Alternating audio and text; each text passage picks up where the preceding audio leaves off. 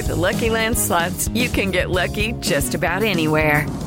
This is your captain speaking. Uh, we've got clear runway and the weather's fine, but we're just going to circle up here a while and uh, get lucky. No, no, nothing like that. It's just these cash prizes add up quick. So I suggest you sit back, keep your tray table upright, and start getting lucky. Play for free at LuckyLandSlots.com. Are you feeling lucky? No purchase necessary. Void where prohibited by law. 18 plus terms and conditions apply. See website for details. With the Lucky Land slots, you can get lucky just about anywhere.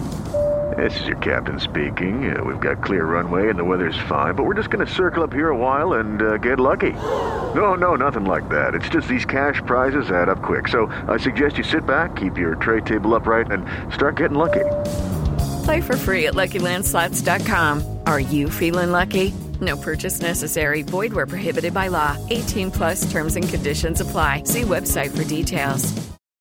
This is the story of the one. As head of maintenance at a concert hall, he knows the show must always go on. That's why he works behind the scenes, ensuring every light is working, the HVAC is humming, and his facility shines. With Grainger's supplies and solutions for every challenge he faces, plus 24 7 customer support, his venue never misses a beat. Call quickgranger.com or just stop by. Grainger, for the ones who get it done. With the Lucky Land slots, you can get lucky just about anywhere. This is your captain speaking. Uh, we've got clear runway and the weather's fine, but we're just going to circle up here a while and uh, get lucky. No, no, nothing like that. It's just these cash prizes add up quick. So I suggest you sit back, keep your tray table upright, and start getting lucky. Play for free at LuckyLandSlots.com. Are you feeling lucky? No purchase necessary. Void where prohibited by law. 18 plus terms and conditions apply. See website for details.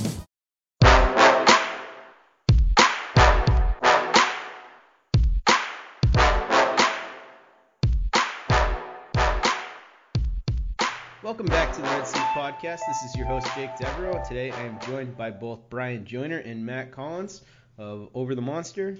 Uh, you can find these gentlemen on Twitter at, at Matt R.Y. Collins and at Bryan Joiner. Bryan with a Y, Joiner with an I. Welcome back to the show, guys. I'm glad we have the whole crew back. It's uh, it's very fun to have everybody back. I Wow. suppose. You sound so pumped, dude. and, and by everyone, you just mean me. yeah, I guess so. You are everyone, Brian. You should know this by now. I'm a Thank little you, offended Jay. Um, anyhow, we have uh, a nine and two baseball team to discuss. One that is currently playing the New York Yankees. Uh, well, not currently, but in an hour's time or so, uh, they'll be playing the Yankees. Um, and it's awesome. This is an exciting year so far. Um, last time we talked on the podcast, uh, we still had a healthy Xander Bogaerts. Uh, we also had um, a six game winning streak that has now been snapped at nine games. Um, but a lot has gone right for this club in the early going. Uh, this Yankee series has been incredible. Uh, I was at the game on Tuesday with Sale and Severino. Um, that did not go how I expected at all, but in like the best possible way that it could have gone. And then uh, yesterday's game was really noteworthy. So I want to start off the show by talking about both of those games. Yeah, Tuesday was awesome. Wednesday wasn't so awesome. I guess be the quick wrap up. Brian, hashtag analysis from you. No, that's that's where I'm at too. Oh, okay. Well, I guess I'll elaborate with some excitement here. Um, the game was crazy on Tuesday. Uh, Sale looked good, um, and so I'm now convinced that Sale, uh, in the velocity issues that we were talking about last time, Matt, are completely up to Sale. Because when I was watching him during the game, um, he was throwing his fastball at wildly different speeds depending on the situation, and it was like he knew how to throw almost like a pseudo changeup um, and locate it well uh, during that game. So it was pretty cool. I mean, it was it was weird. Sometimes he'd throw a fastball at like 90, 91, 89, and then when he'd need a fastball high heat in the zone, he'd throw 96. So I'm 100% convinced that there's nothing wrong with the guy. I think that he just has sort of a freakish ability to throw a non-changeup changeup when he needs to. Yeah, he's kind of always done that. He was doing that last year too. Um, it just seemed like his first two games he wasn't getting it up when he wanted to throw it hard. He wasn't getting it up his high. But um, the thing that stood out to me on Tuesday with him was that first inning, he could not throw his slider. Um, he tried to throw a few in the first two at bats, and it wasn't spinning at all. He wasn't hitting the spots, and then he just went all fastballs for a while, and somehow still was able to um, get guys out. And then he got his slider back, which was really encouraging. So we still haven't really seen him at his very best, but um, he's still Chris Sale, so he doesn't need to be at his very best to dominate. Fortunately. Matt, I, I'll tell you how he got people out. He was throwing to strikeout machines. Stanton? I mean, he was up in the first inning, right? Yeah, those uh they are just daring him to hit high fastballs right now. That's all he's seen this entire series. It's incredible. He Yeah. can't do anything about it either. It's it's pretty hilarious to watch. Although Um, Judge had a really good game on Tuesday. And Wednesday, Judge is uh I, I don't like how good Aaron Judge is. It's, I'm not okay with it. He's way better than I thought. So I thought that Aaron Judge was going to have some sort of swing and miss issues to his game, a la Stanton, things that could be exploited. Um, but it just seems like the guy keeps filling in whatever holes there are that exist in his game, and I'm convinced that he is a far better player than Giancarlo Stanton. Ooh. I mean, it's a I little think he's little early for that, but I, th- I think he's possible. Yeah, I think I say he. I, I think it's fair to say he's better. To say he's far and away it might be a little extreme, but I see where you're coming from at least. Yeah. I thought that I hadn't seen, I couldn't remember a, a ball, a home run hit the straightaway center in Fenway as far as judges until JD Martinez hit it like to the exact same seat the next night. I still feel like the the tape measure shot for this year is that Xander Bogaerts home run that I don't know if it's still landed. oh yeah, the, the, um, over everything. Yeah, just Yeah. I mean that one was on the pike for sure. Well, Yeah, I that didn't was- see Hanley's yesterday, but I heard good things about it. Hanley's wasn't like super deep. It just like it left in a tenth of a second. He just smoked it. He blinked and it was already in some guy's glove in the monster seats. So I want to get back to uh, the the Chris Sale thing though because you mentioned he wasn't able to locate his slider. I noticed that as well. Um, he did get it back later in the game, but it was also cold as shit at that game. So I wonder how much that had to do with it. And then the other thing is, since he couldn't throw that pitch effectively, he was throwing more changeups than I typically see from Sale. Do you think that's something that he's going to continue to do, or is that just because he didn't have his slider that day? Um, probably more because he didn't have the slider.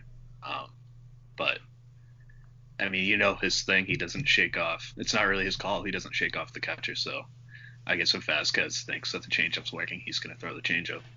Mm. Yeah, I think that uh, maybe counterintuitively, as his velocity, I mean, if we're talking long term and short term, you know, a changeup, from what I understand, from what I, from what, thank you, Lila. Um, from from what I understand, um, the changeup is from a hitter's perspective, like the the last, maybe outside of a splitter, the last pitch they want to go against. So. Uh, it's possible he incorporates it more into his arsenal just um, as a fact as a factor of you know just continuing to hone the best stuff he has at any given time. Uh, the one thing I'll say about the cold is that I mean he did not have any problem in the cold last year. He just destroyed everyone in April.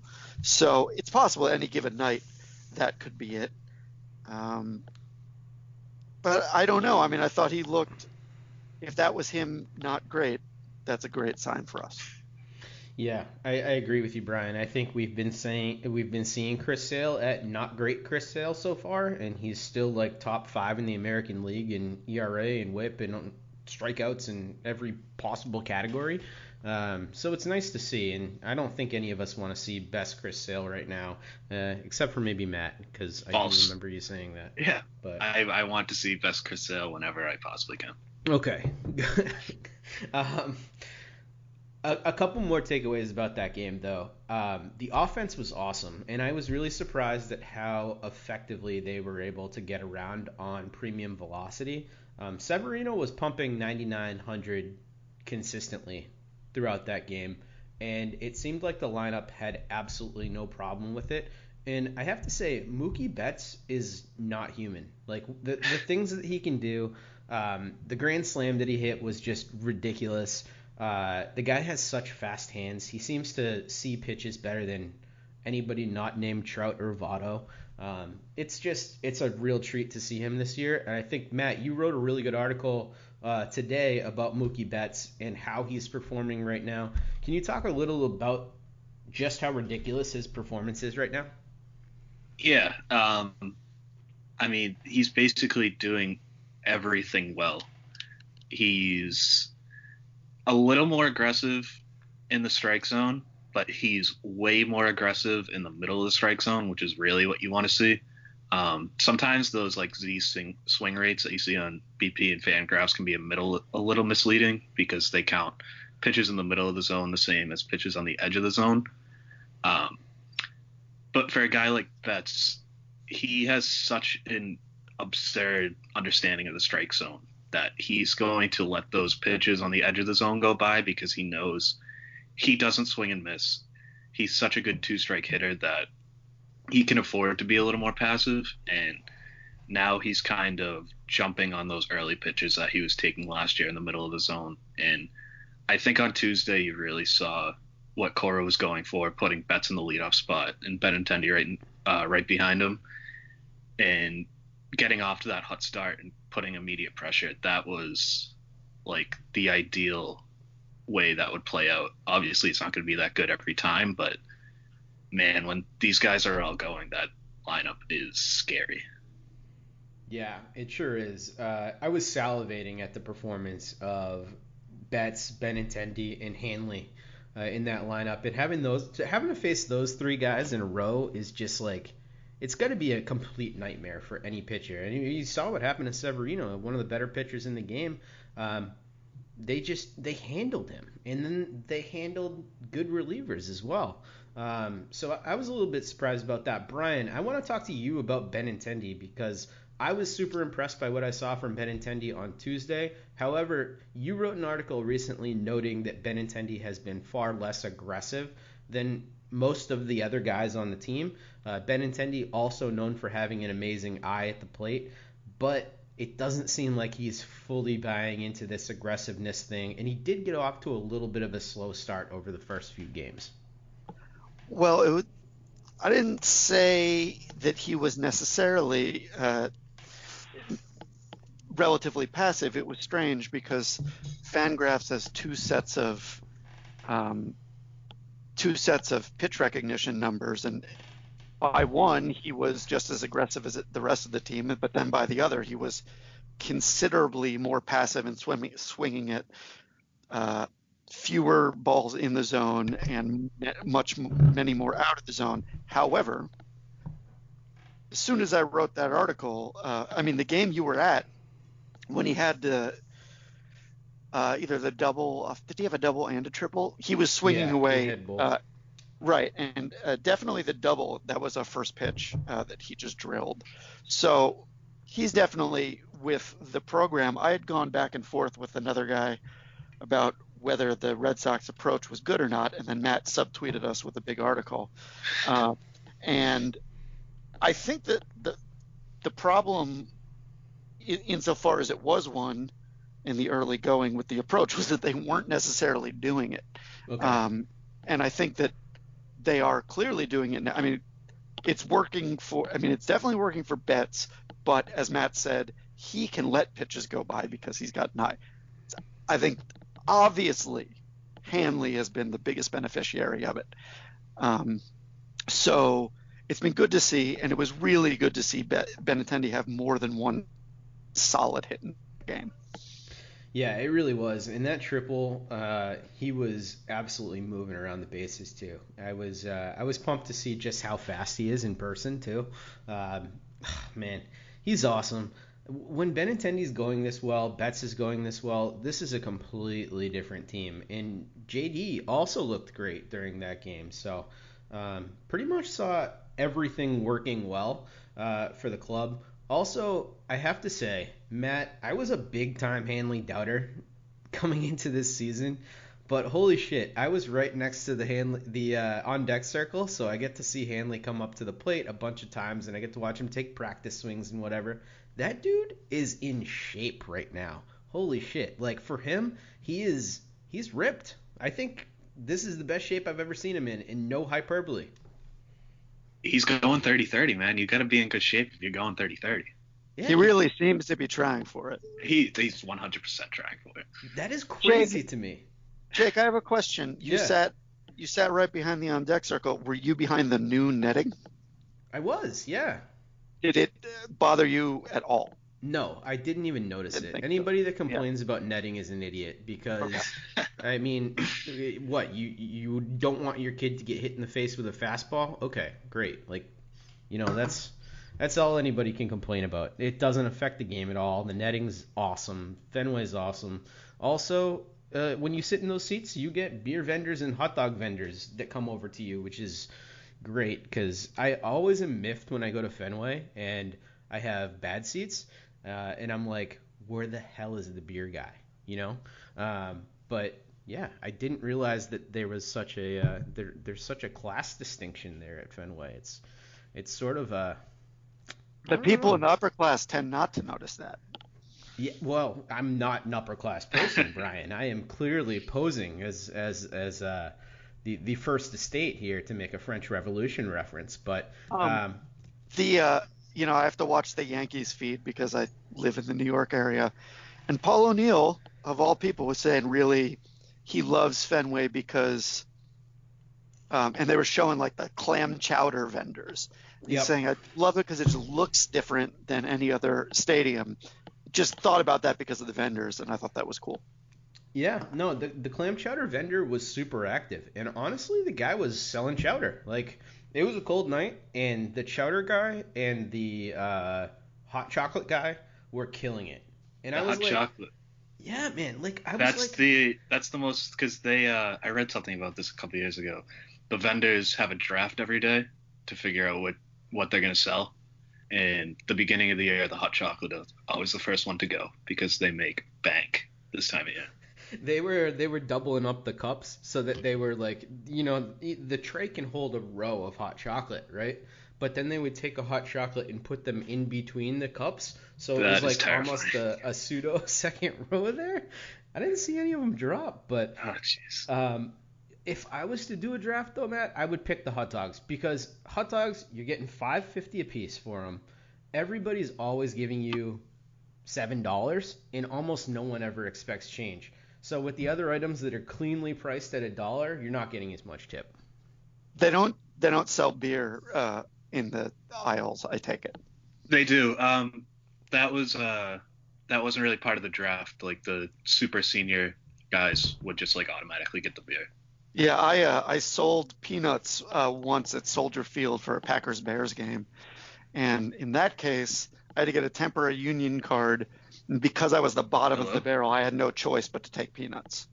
Is peanuts a bad gig? No, it was fine. I made like a hundred bucks in three hours 20 years ago. So Okay, yeah, that's not bad at all. the beer guys at Soldier Field, they didn't. They never even made it into the. They never even made it into the uh, stands. They just had to stand in the concourse. People came right up to them.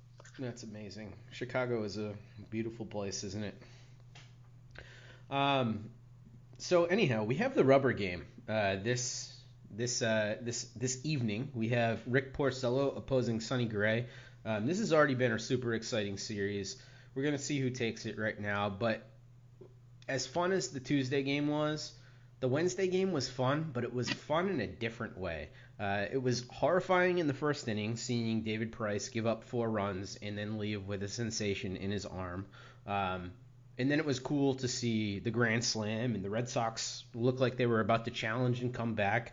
Um, but then it didn't end up amounting to anything. And then I have to mention the two fights that we uh, had. Um, so One fight. one one fight, yes, one one fight, one Let's one it. verbal assault uh, from from Brock Holt. First thing I want to ask you guys about was that worthy of uh, Tyler Austin getting hit um, by Joe Kelly? The the spike that he gave to to Brock Holt, it looked pretty friggin' intentional to me. It was a bad slide, but just stop throwing at people. I'm so sick of this. It was a bad slide. I agree with Matt wholeheartedly. I don't like. I like fights when other teams are involved, like the Arenado fight. I loved it because the Red Sox aren't involved. Um, though I dislike them on principle. I think it wasn't so much the slide uh, as much as Austin just getting up in Holt's grill after Holt, Holt said, you saw him look at him and goes, hey, fuck you. Um, and I think that more than, you know, once the bench is cleared, which was totally unnecessary in the first place. Yeah, I can't believe the bench is cleared for that. And I wonder, I, I hadn't thought about this now, but I wonder if the bench is clearing the first time was sort of an indication that there was bad blood to begin with, which doesn't mean that the slide was intentional or not. It just meant that it might have been a powder keg before then. Um, so, especially after the Yankees got their asses kicked at the game Jake was at. Uh, I I know I'm not the only one. I was tired, and after Hembree, I literally turned. I after the Grand Slam, I went to sleep. But after Hembree struck out Austin without a problem because Austin cannot hit righties, I was like, oh, good, this is over. And I woke up and saw all this nonsense. I, I think uh, Manny Machado was probably watching all this and just uh, Instagramming himself in like pinstripes because he would like nothing more than to join this nonsense on the Yankees side. I think. I uh, I don't know, but I want to go back to that first benches clearing thing. Did you guys see the video and just like the two second clip of Devers running over to Holt when that happened? yes. It was it was incredible. He had no idea what was going on, but he was like pre- he was pretty psyched to be involved. He kind of just looked over. It's like, ooh, something's happening. You, I mean, I, this just is- love that guy. He looked like the fat kid running over to like, there's like something's happening. He's like, whoa, what's this? I, bet didn't notice until scrappy, you though. posted it. Yeah, it was great. It was Uh, awesome. But the best thing, look, if we're gonna have a fight, it's hard to have a better one than the joke. Joe Kelly, like Christian Vatica is clearly not stopping Austin. They're ready for the fight, and Joe Kelly saying, "No, no, no, come on, let's do this." Yeah. That was great. Yeah, Austin wasn't sure if he was going to go out, and then Kelly egging him on. See, I love the fight, which I shouldn't. I mean, it's stupid and sort of barbaric or whatever, but the fighting is fine. It's just everything that leads up to the fight is always dumb and stupid and shouldn't happen. So I don't really know how we get the fights without the other stuff, but I'm just sick of people throwing at some uh, throwing at hitters. I mean, you I know- maintain that if the Yankees were really as a team pissed off, Gary Sanchez, I mean, we know he fights dirty.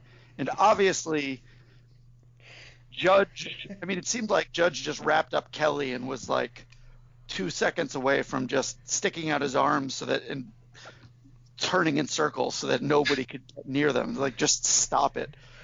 Like, those guys have the power to dictate whether everyone fights, almost. Um, Brian, I have to ask, why the hell do you have such a strong suspicion that Gary Sanchez fights Did you dirty? see the fight against the Tigers? He had that sucker punch last year He did fight. have that sucker punch, but like you describe Gary Sanchez like he's a trained assassin on this Yeah. on this podcast. Uh, he's he is. He's a Yankee. He deserves it. But my theory, my theory for tonight, especially with Poyner to the DL, which we're going to get to, is they should just call up Jeremy Barfield just to put him on the bench. Oh, a little just muscle, I have love him it, around. Just have him. there. dude. But let's be honest, if there's any team getting into a fight with the Yankees, you automatically lose. I mean, Judge. Well, that's what Holt said Yeah. after the game. They said I forget what they asked him, but um, he was basically just like, "Yeah, I didn't really want to fight them. Have you seen them? They're huge." Yeah, it's it's absurd the size of Yeah. the Yankees. So like I was just I was happy that it stopped where it did. I, and Joe Kelly reportedly, I think Matt, you told me this, best athlete on the team. Um, so I was kind of I was kind of excited whoa. to see uh, Joe Kelly I didn't tell you start that. handling I have himself. no idea where that came from. Was it you, Brian? Someone told me this. I did not. Yes, so I have heard from someone, I can't remember who, that Joe Kelly is actually like one of the fastest and strongest guys on the team. He's wiry. I can see, I can see him being a good athlete. I don't buy for a second he's a better athlete than like Mookie Betts, but I can see him being a good athlete. Or JBJ. I would say Yeah. those two. Ugh, JBJ was brutal at the plate. Let's talk about Price though. So Price goes down with an injury. We don't really know what the hell this injury is. It's been really weirdly reported. People are saying that it's not a big deal. It was just a sensation in his hand. Um, this kind of scares the shit out of me because we've all been sort of waiting for, you know, something to go wrong with Price's health because he had issues and he looked so good the first two starts. What do you guys make of this? It's definitely not great. I mean, Exactly I, I don't know. I just hear uh, weird sensation in a guy's throwing hand who has an elbow history, and uh, I don't understand why they're so they're so confident about it. They don't seem worried at all, which strangely makes me feel not worried because I, I just don't understand how they couldn't be worried. And if they're not, then it has to be fine. They said that he had something like this in Detroit a couple years ago, and he ended up making his next start and didn't have any problems with it again. And he has a magic elbow, so I guess that helps. I don't know. I don't under it. I'm just hoping it has something to do with the cold, and he'll be fine for his next start. He threw today, and they said he was all right.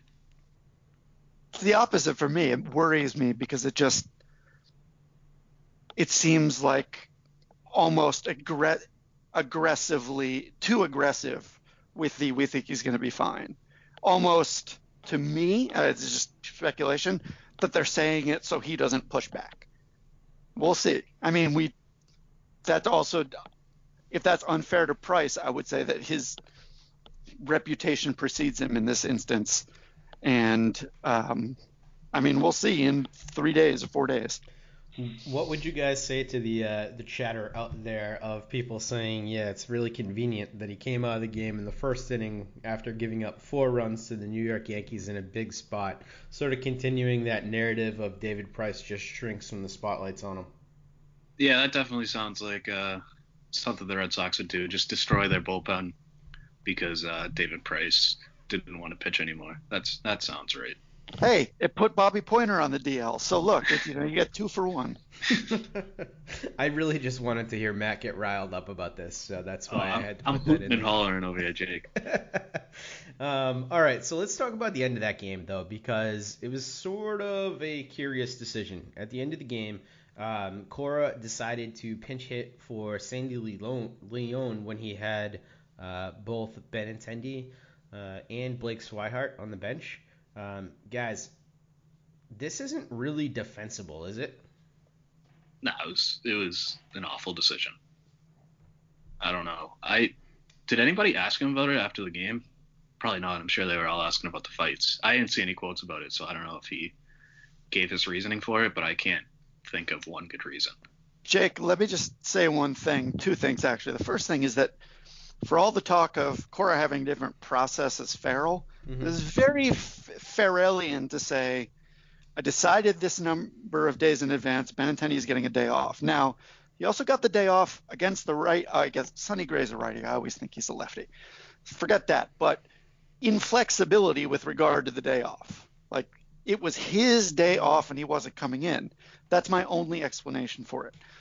The other thing I have to say is that unfortunately, I have to go eat dinner because it is being served right now. So uh, hopefully, ne- hopefully next time I can be on for the whole cast. But I would like to eat dinner with the children, What, and are you, I will. what are you having for dinner, Brian? Yeah, that's the thing. She made some like lemon pasta, and it smells so good, and I'm so hungry. I'm gonna go eat it. God damn it. All right. I know. Well, uh, that was Brian. So thanks, Brian. Bye, guys. I'll see you Hey, next. Brian. All right, so Yankees series uh, finishes up tonight, um, but as Brian mentioned before he went to go eat dinner, uh, his boy Brian uh, Bobby Poyner, I almost called him Brian Poyner. Um, that would make Brian so happy right now. Uh, has landed on the DL as well. We haven't talked since Xander landed on the DL with a freak injury. I still can't get over how weird Xander's injury was with that slide and chipping his talus bone and all, all sorts of weird stuff. But uh, any thoughts on these two moves? It seems like Walden's going to get the call up for Poyner right now. Yeah, Walden did get the call. Um, he's just, I mean, it's just another guy who can go multiple innings right now. Um, they have Brian Johnson as a reliever for now, at least as a lefty. So sucks to see Poyner go down. I hope he's back soon. He was looking pretty good, but um, they needed a fresh arm anyways. The Xander thing really sucks, and yeah, like you said, it was so weird. He didn't look hurt at all when he got out of that dugout at first. And then they kind of took the camera off him, and like 30 seconds later, the trainers were out there and he couldn't walk, and it just got worse with every step he took. Um, and then, like you said, the chip bone, and they saying he's going to be back in 10 to 14 days, which sounds insane, but it's also crazy how quick people are to dismiss that. And like everybody's saying that he's it's actually going to be more like six weeks or two months or whatever. And I don't know. I'm just so sick of people playing doctor like on Twitter. It drives me insane.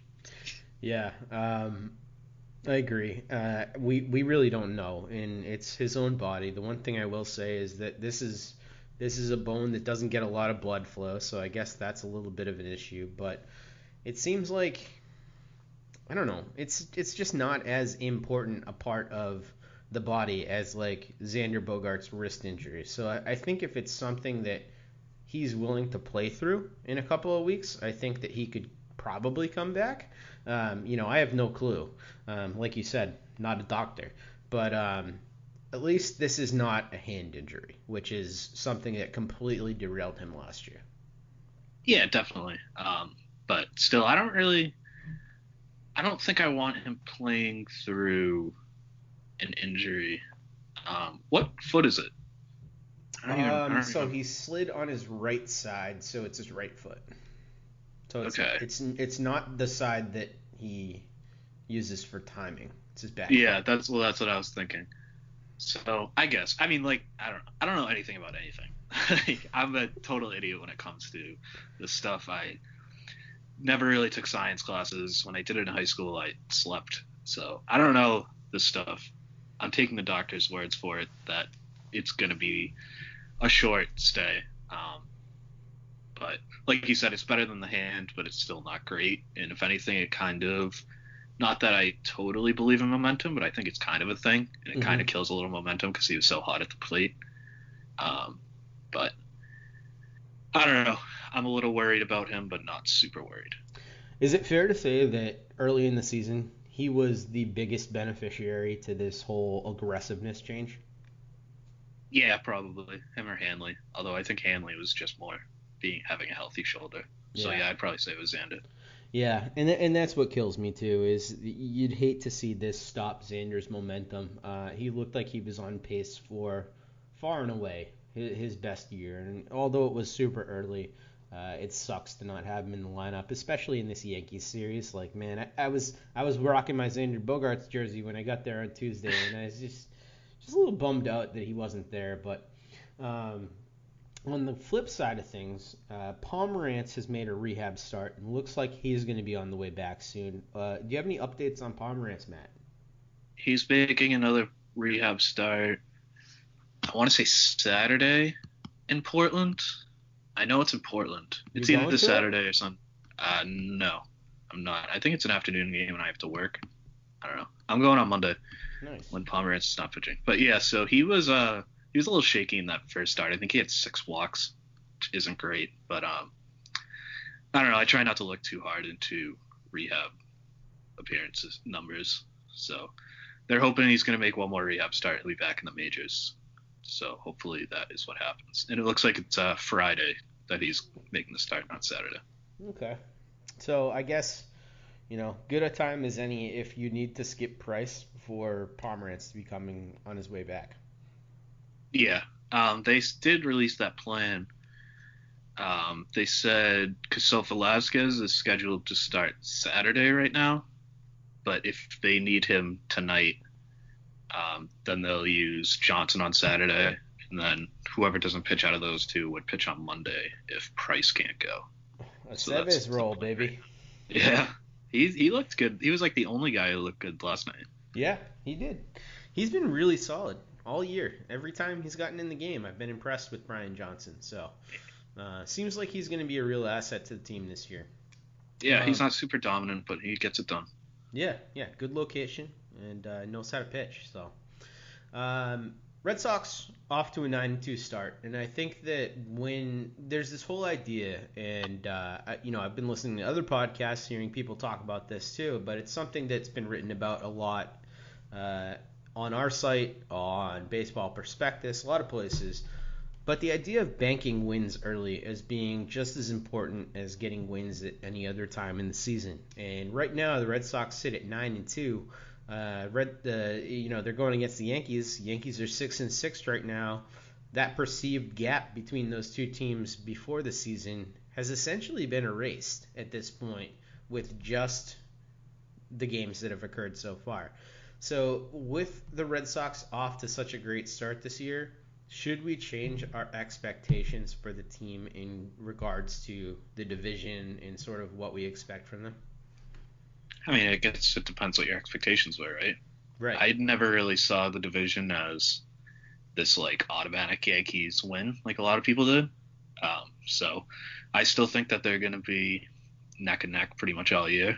And I picked the Red Sox to win by like a game or two, and I still think, uh, I still think that's what's going to happen. So I don't, I don't know. I mean, I, there's no point going back to preseason predictions, but it's just so crazy to me that everybody was kind of not writing off, but like putting the Yankees definitively over a core that's won two straight division championships and is coming back pretty much the same team. So this is, I mean, their their record is better than I expected, but they're playing about as well as I expected them to this year. Yeah, I agree with you. I also predicted the Red Sox to win the division. I thought the pitching staff would carry them, and I thought the lineups were close enough that you know, it, it, it wouldn't be as big an advantage as a lot of people thought. And I think that, you know, there's a lot to this notion that people were giving the Yankees pitching staff a little too much credit. And I think, you know, um, Severino had a great year last year. We, let's not take anything away from him. He made adjustments. He's a good pitcher now. Um, but we clearly saw that the Red Sox can get to him. Uh, and then Tanaka, you know, he wasn't all that impressive. He looked good for a stretch and then he gives up that big home run. So I think with Tanaka, he's a little bit trick or treat, and you don't know what you're going to get from Sabathia. There's a lot of question marks in that rotation, and I think even with the Red Sox injury issues, there's still more certainty within that rotation. Yeah, I like the Red Sox rotation more, but I like the Yankees rotation a lot too. I, I think Tanaka's awesome. That splitter is gross. It's no Ohtani splitter though. well, nobody's Ohtani. Oh, suspension news. Uh-oh. Uh Six games for Kelly, five for Austin. Okay, okay. Popping off right when we're on the podcast. This is good timing.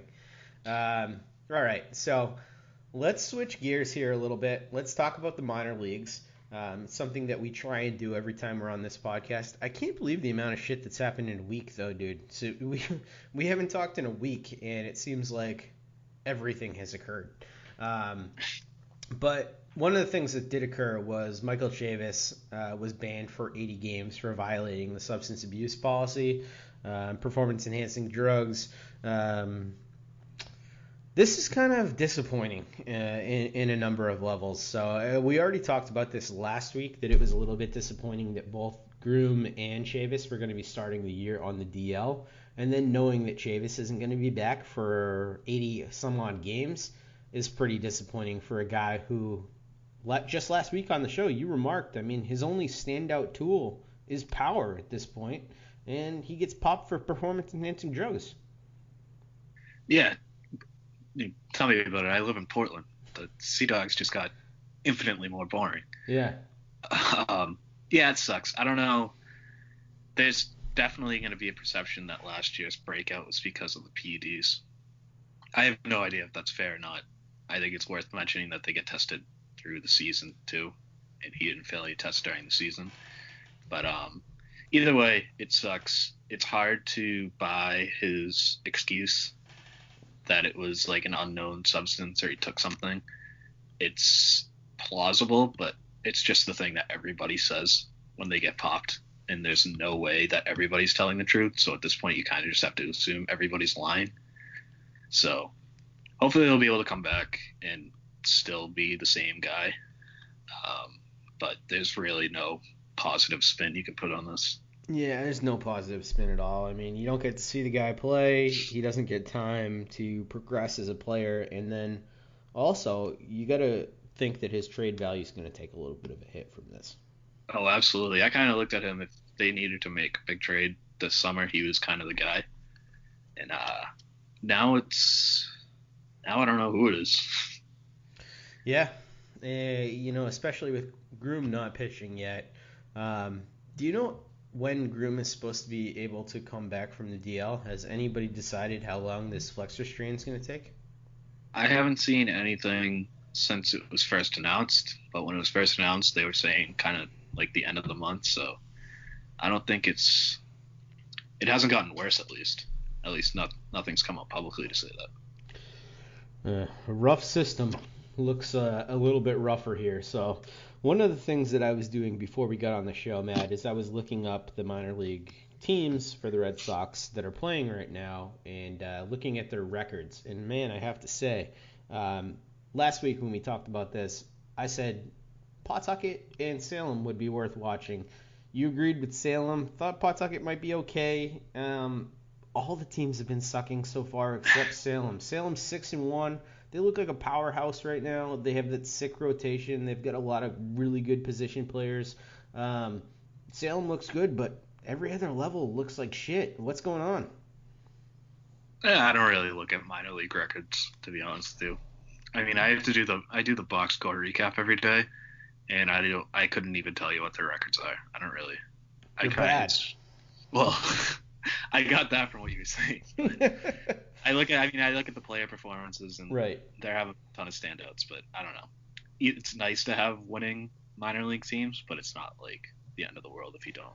So uh, I will say this though, I think Pawtucket is only going to get better, especially as they get guys coming back. Velasquez should be back at some point, you know, barring health with the team, and um, Rusney Castillo is playing pretty well for them. I think they should be at least a decent-ish club.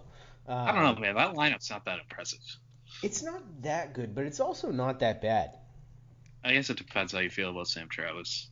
Well, I mean, my yeah, I like Sam Travis a lot more than you do. But Sam Travis is off to a putrid start as it is. Um, but one of the things I wanted to do was sort of point out a few of the guys so far who have been huge positives uh, in the minor leagues. Um, there's no one to point out who's had a positive start at AAA, so I'm just going to pretend that Pawtucket doesn't exist right now. Um, also, AAA to me, sort of the least exciting level of baseball, so I don't really care. Um, Double A, uh, up in Salem, I'm sorry, up in Portland, um, Esteban Quiroz, uh, who you're going to be able to see a bunch of times this year, currently has a 1,271 OPS.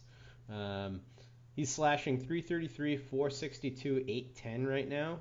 Uh, absolutely crushing the shit out of the ball, and it seems like every time you post one of those minor league lines, he's featured.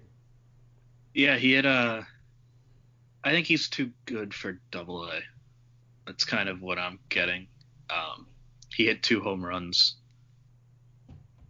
last night, Wednesday night. I don't Yeah. know. I don't know when people are listening to this. So Wednesday Friday. night he hit two People home will be runs. listening to this Friday, so yeah. Yeah.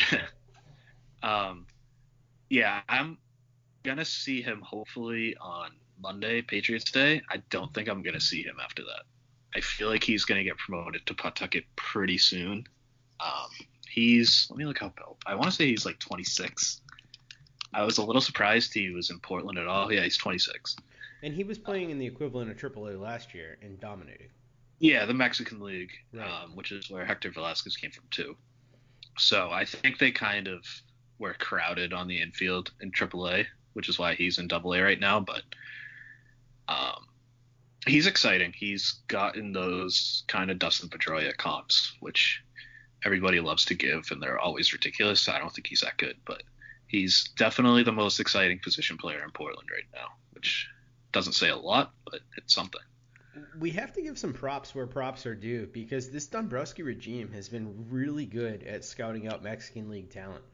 That was yeah, that was a focus for them, um, and it's working. That's not really a it's not really a place where a lot of teams are scouting, and I bet that's going to change soon, especially if uh, Quiroz has some success in the majors.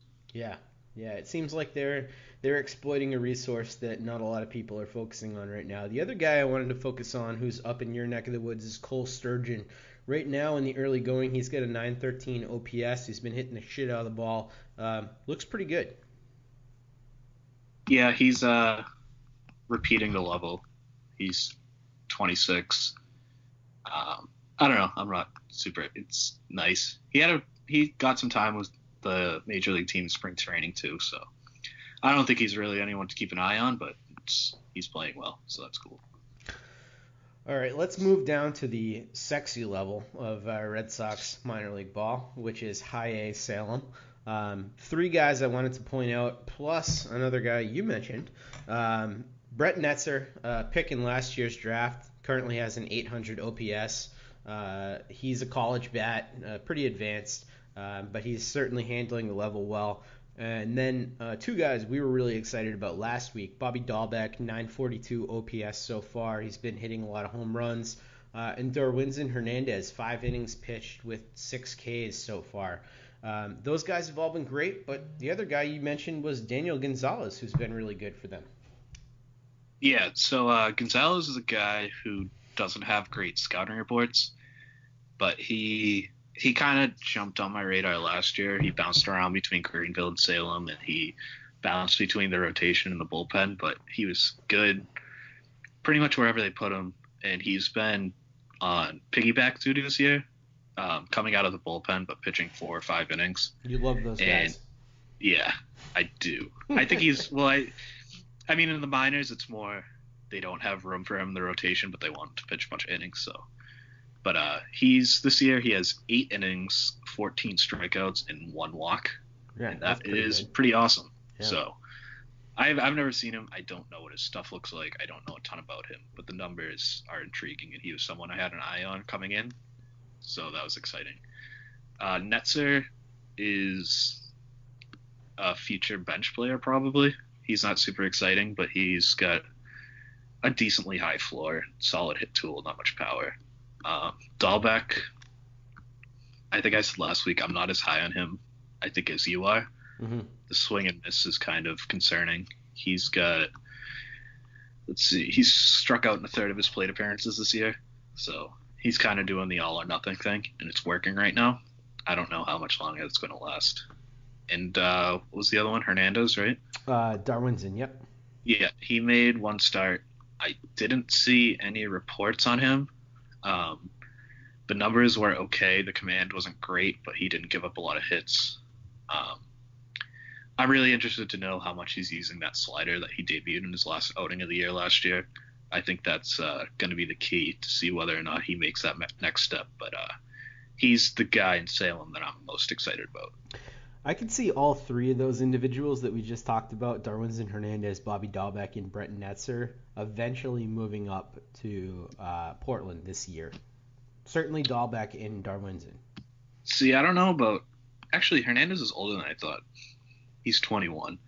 I don't know. I kind of feel like Hernandez, if he does, it would be like the very end of the year. Mm-hmm. But I think it, they're going to take him a level at a time, unless he just like goes bananas. I could see Netzer and Dalbec getting a call though. So l- let me just defend Dalbec a little bit here, and I get that you don't like the all or nothing approach that he has, and he's certainly as close to a three true outcomes player as you can probably find in the minor leagues. But I think that Dalbec has an advanced enough eye at the plate that he's able to identify what pitches he needs to attack, and you know he played Pac-10 baseball at a high level. Um, I think that this guy is a little bit better than maybe we're giving him credit for, and I think that maybe he won't. We won't really know what he is. I think until he gets to AAA and he actually sees consistent breaking pitches. Yeah, it's fair. I definitely have a bias against his type, so I'm probably always going to be lower on him than I probably should. So that's worth keeping in mind. I think it's uh, it's always important to notice your blind spots and your biases. He's definitely one of them. Well, one guy that you're not blind about, and the last guy that we'll talk about tonight is uh, C.J. Chatham, who is still down at Greenville, who I think is, we both think is not long for that level. And certainly, if he keeps hitting like this, he's going to be up in uh, Salem very soon. But he's got a 959 OPS so far in the early going. He looks good.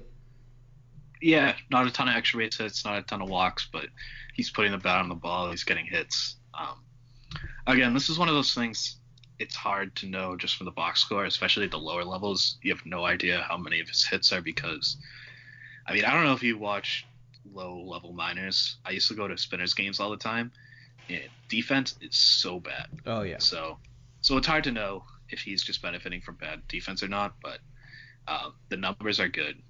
He's a guy that ideally would be a quick mover, so this is a good start.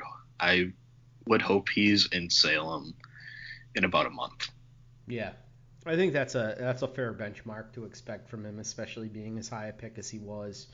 Um, but it's nice to see the guy healthy. You know, he's had leg issues since he pretty much was drafted, so it's nice to see him getting some reps in the early going. Yeah, for sure. All right, so that concludes the miners recap right now, but we are going to move on to listener questions before we close out the show today. Uh, Tom Pringle, friend of the podcast, asks us Baseball God said the Red Sox will win the World Series this year, but you have to sacrifice one of the starting lineup. Do you do it? Who do you sacrifice? And he notes that Brock Holt does not count as part of the starting lineup. Uh, where are you going with this one, Matt? Um, what does he mean sacrifice? Like kill? I I'm, not... I'm, I'm just guessing like he means omit from the lineup for the rest of the year. I'm not thinking that Tom really wants to murder any. well, I was gonna say if, if, you're talking like sacrifice them to the gods, then I'm not doing that. That's a little extreme. Let's let's um, go with uh, just they can't play. Yeah. All right. Yeah, I would because they're that. dead. Let me. Who would I pick? I guess Vasquez. Vasquez? They have two other catchers. Oh, yeah, baby. Blake Swihart time. yeah, I guess I don't really know what the other answer would be. I'm definitely not taking Hanley out. No, you're definitely not taking Hanley. I don't even think that's in the discussion right now. Uh, well, I guess they win the World Series no matter what, right? So it's not really about the results; it's just about aesthetics. Right. Yeah, I guess. Yeah. I'd still pick Vasquez. You know, I was all prepared to go JBJ because of how frustrated I am with his uh, cold streak, but I'm gonna go Vasquez too. You want to be? Yeah, I don't want to lose that defense. no, I want to watch it, even though yeah. he's terrible to watch the plate sometimes. Uh, and the, the the fringe benefit for me is I get to see more Blake Swihart, so uh, that is that is a very good fringe benefit. Uh, next question here comes from Brian Pickett, and he says, "Does Dempster still have the dumbest reason for hitting a player with a pitch?" Uh, I don't remember this at all. I don't oh, you don't remember this? No. Oh, what, this is what the, is this? This thing? is like the lowest moment. I don't remember what year it was, but this was when A Rod got suspended, and he was appealing it and playing, and the Red Sox decided to send a message for no apparent reason because he was appealing that suspension. This must have been 2012, and right? Something like that, somewhere around there. But he missed like two or three times, and then he finally hit him, and then the next at bat. Uh, a Rod came up and just destroyed a home run off him. it, it, was just awful. So yeah, I can't think of anything dumber than that. Yeah, that sounds pretty dumb. And now that you are uh, saying it, I do remember people actually gunning for A Rod after all that stuff came out, and I thought it was pretty stupid and pretty hypocritical uh, when they were doing that. So yeah, I think I, uh, I'm with you. Uh, next question comes from Thick Porcello, great handle. Um, and he says, What's the move for the Red Sox in the event of a long term injury for Price? Uh, is it Sale, Porcello, Rodriguez, Pomeranz, Johnson to the rotation? Does Steven Wright even get into the mix? And then our next question from Caleb Phelps is about Steven Wright as well. So let's kind of take these together. I think this is worth exploring because in the worst case scenario, Price is a Tommy John guy. So what happens? I think Wright, when healthy, would get a shot just because of the veteran. I mean, when in doubt, I think it always goes to the veteran. Plus Johnson has is already at that point would be moving back and forth between the rotation and bullpen, so it would be it would make more sense to start him in the bullpen. But I don't think that Wright would get a very long leash. Yeah, um, I don't know how impressed I am with Wright at this point. I mean, he's been good, he's been bad, he's been inconsistent.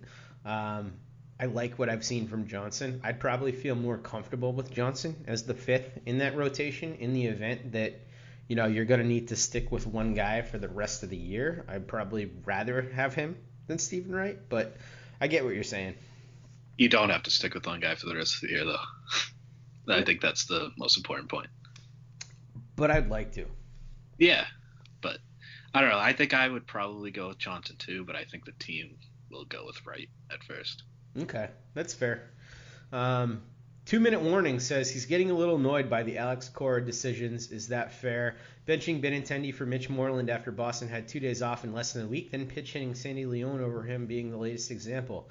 Um, I agree. He may be taking this uh, this rest stuff a little too far. I mean, Benintendi, amazing, and especially after the game he had on Tuesday, I don't know why you take your foot off the throat of the Yankees and not play him on Wednesday.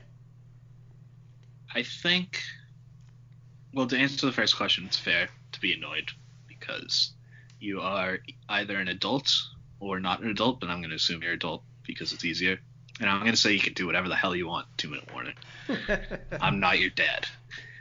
But um, as far as were, the, though. it would be. I, maybe I am. Shit. Um, but as far as benching guys, I don't love it, but I think there's something to be said about having a plan and sticking to it. Cora very clearly believes in resting his guys, and he said before yesterday's game that it's not even as much about resting guys as it is about getting everybody else playing Mm-hmm. because you need guys like Mitch Moreland and Brock Holt and all these guys to get their plate appearances because you're going to have injuries pop up and you don't want them hardly playing before those injuries and then suddenly having to go into an everyday role. You kind of want them to get into a little bit of a rhythm at least. So um, I didn't love seeing Benintendi on the bench, but Cora has his plan. He's sticking to it. He's presumably communicating with the players and telling them a few days ahead of time that you're getting this day off. So Benintendi was already ready for it. I think that people are justified to be annoyed, but maybe taking it a little too far. Yeah, I think that's fair. Uh, I think there is something to sticking to your plan uh, when it's still April. You know, the calendar hasn't even flipped till May, and uh, it'd be kind of early to start abandoning the plan. Um, I will say though, I have been thinking about Mitch Moreland signing with the team since his playing time has been cut so drastically, and I wonder how beneficial the few at bats that he is getting is going to be to him uh, this year. You know, is it really keeping him sharp? I don't know if this is enough to keep him sharp. And then the other question I had is, you know, with with some of the depth they have in the minor league system, if you're not going to be playing Moreland and you could get something for him at the deadline, why would you keep him on the team at this point? Is especially if Hanley's playing well. I I don't know. It's it seems sort of like a move where Moreland probably thought he was going to have a lot more playing time than he's actually getting. Well, it was definitely kind of like uh, in case they didn't get Martinez. Um, they could trade him at the deadline. They can't trade him until I think June fifteenth is the date they can trade free agents. Um, but I don't know. I think he likes it here. I think there's something to be said about that. I think they like him and he likes it here. I think when he signed, there was an understanding that if they did get JD Martinez, he wasn't going to be playing a ton, especially if Hanley was playing well. So I don't know. I don't think he's going to be too upset about it. I don't think that they would be able to get much of anything for him at the deadline. I mean, I've come around on Moreland. I like him as a dude, and he's a fine player, but he doesn't have a ton of trade value.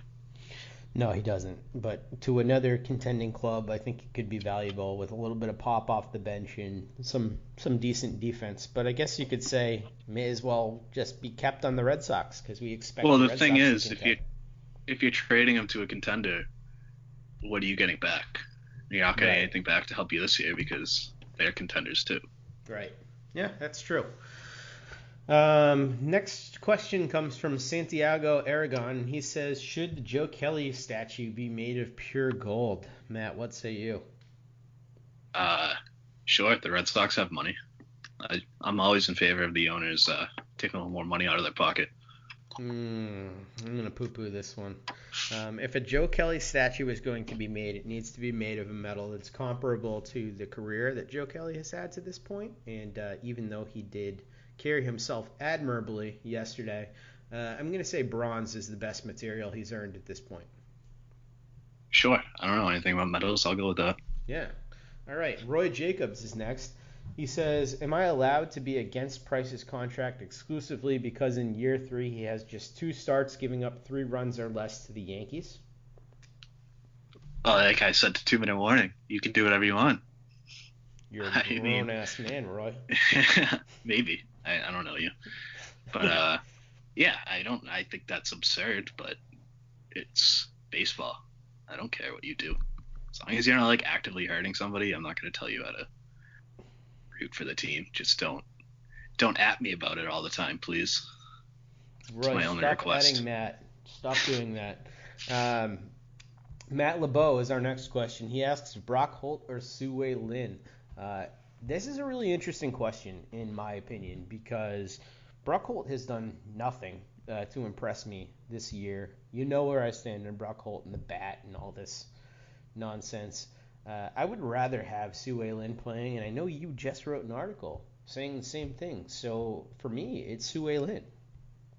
Yeah, I think he definitely deserves a shot. Um, a few people have made the point to me, which I think I'm not even sure I agree, but I think it's interesting that when everyone's healthy, it makes more sense to have Holt as the guy on the major league bench with Lin kind of playing every day in the minors. Uh, not so much because he's a great prospect and needs like that development time as an everyday player, but he's still kind of working to be that Brock Holt uh, versatility guy. Lin has played a little bit of center field, but not a ton. So for now, I would like to see Lin playing more than he is. He still hasn't gotten a start since Xander's been out. But once Bogaerts gets back, I kind of want to see Lin go back to Pawtucket and play at least half of his games in center field and get him ready for that role. And if Holt is still struggling so much in like July, then you make the change. I think that's a good point. One of the things I've been talking about, or talking about to, to other people, I guess, is um, the idea of when Pedroia and Xander both come back. It does seem like Brock Holt at this point would be the guy who gets bumped. Would you agree with that? Yeah, if everyone else is healthy, I Yeah. don't know. I guess it would be either him or Or Swihart. or Leon. Or Leon, yeah. But it's definitely Swihart's another guy. It's very strange that he's not playing at all. He should be getting more playing time. Yes, I just wrote that the other day too. It's very weird. I don't really have an explanation for it. It's going to be interesting to monitor. I did aggressively yell at Blake Swihart while I was at the game, and all positive things. Um, I would have been very embarrassed if I was with you. Thank you. Um, luckily, it was just my wife. Um, Maggie VT, which I guess stands for Vermont, probably. Uh, in the end, it was David Price worth it? And really gung ho about the signing, wondering how much of it was smoke and mirrors. I, I think we probably answered that, right? Like we both think that the David Price signing at the time was the right idea, and that he had a good 2016, and you know he got injured. It's I don't know. I think it's fair to say all of these things. It was a good signing at the time. I'm mostly confident in him. I'm glad he's on the team. He probably hasn't been worth his contract. I think all of those are fair statements. Yeah, I would agree with all of those things. So I don't have a ton to add. Uh, Timothy Tim says, uh, why haven't we just settled on that Martinez will only be a DH? He doesn't feel comfortable with him in the left.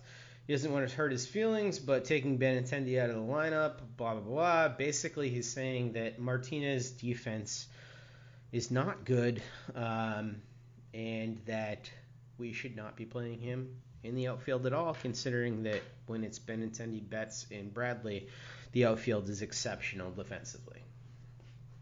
Yeah, I get it. I'm so sick of it already. Not Martinez in the outfield. He is bad. He is like he's worse than I thought, and I knew he was bad. Um, but I the complaints make him sound like it's me playing left field. and it's it's not that bad. The last night the Gary Sanchez home run that Martinez uh, lost in the lights.